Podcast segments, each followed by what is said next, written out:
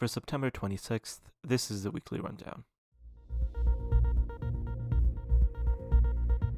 Today, Canadian elections, booster shots, our celebrity crush, and suspicious Medicare payments. But first, we're excited this week to welcome our first The Weekly Rundown contributor, Aziz. We'll spare you the details. Yes, he's a nice guy, and yes, he's single, but because of what must be some major childhood trauma, he's really into Canadian politics. So, despite basically no one in the US even thinking about Canada this week, he's bringing us the lowdown on what happened on Monday in the Great White North. Big idea Canada exists and had elections. Justin Trudeau, Canada's Prime Minister and latest heartthrob named Justin, called for early elections last month, betting he could increase his party's share of seats in Parliament. Canadians voted Monday and decisively said, "A," delivering an almost identical minority parliament to that before the election. Kabul fell to the Taliban just hours before calling for elections last month, which wasn't a great look, and amid growing concerns over a fourth wave of COVID, Trudeau was and is in the middle of a self inflicted political nightmare. Despite holding onto power for at least the next year or two, his brand was seriously damaged for this miscalculation.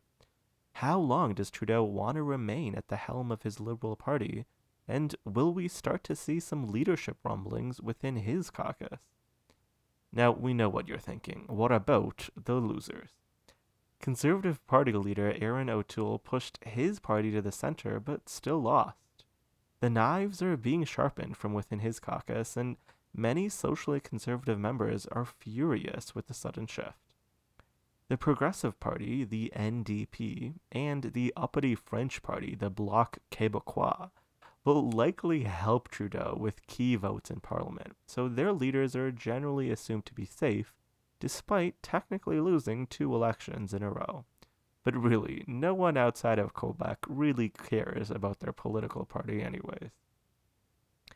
Our contributor Aziz is just getting started here, so if you want to learn more about Canadian politics or how Trudeau's fortunes turned so quickly, check out his piece on this week's Hot Takes at theweeklyrundown.us. Story to watch. Booster seats are booster shots are here. The CDC and FDA approved third booster shots for the Pfizer vaccine this week. The agencies disappointed Joe by making them available only to those older than 65, nursing home residents, and younger people who work in high risk environments, like healthcare employees, teachers, and other frontline workers. Joe had hoped the booster shots would be available to pretty much everyone, but there wasn't enough scientific evidence to back that up. People should get the shots six months after their last vaccine dose, which will be in the next couple of months for most eligible patients. Walgreens and CVS are already preparing to ramp up their vaccine availability, with plans to offer the flu vaccine at the same time.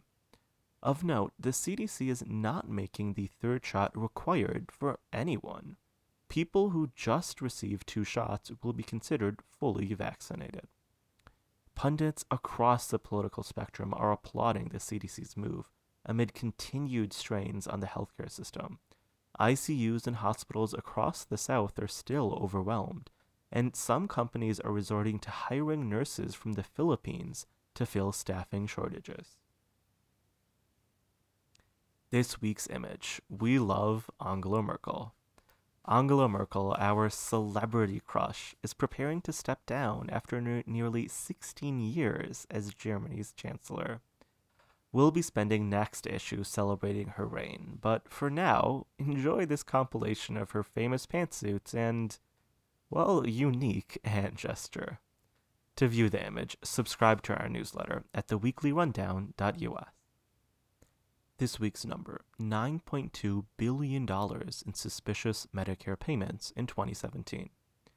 An investigation by DHS, the governmental agency which oversees Medicare, found that the program made $9.2 billion in suspicious payments to insurers in 2017, the latest year which we have data for. United Health was called out for receiving about 40% of that sum, a staggering percentage considering that they only insure about 20% of the private Medicare market. The payments are suspicious or, at the very least, controversial because insurers use algorithms to read patients' charts and identify additional diagnoses which hadn't already been billed for. An algorithm essentially decides that a patient is depressed or is malnourished or bipolar, for example, and adds that diagnosis to the patient chart so the insurer can bill Medicare for its treatment. Federal prosecutors have become more aggressive in recent years in recouping taxpayer money for fraudulent insurer claims. The report recommends that Medicare look at United Health's billing practices in depth, as it recently has with Kaiser Permanente, Anthem, and Humana. And in case you missed it, Costco is reimposing purchase limits on products in high demand, like toilet paper, due to continuing supply chain issues. Microsoft unveiled its new lineup of Surface laptops and tablets. Federally subsidized flood insurance is getting a makeover due to climate change, with premiums rising for most beachfront property.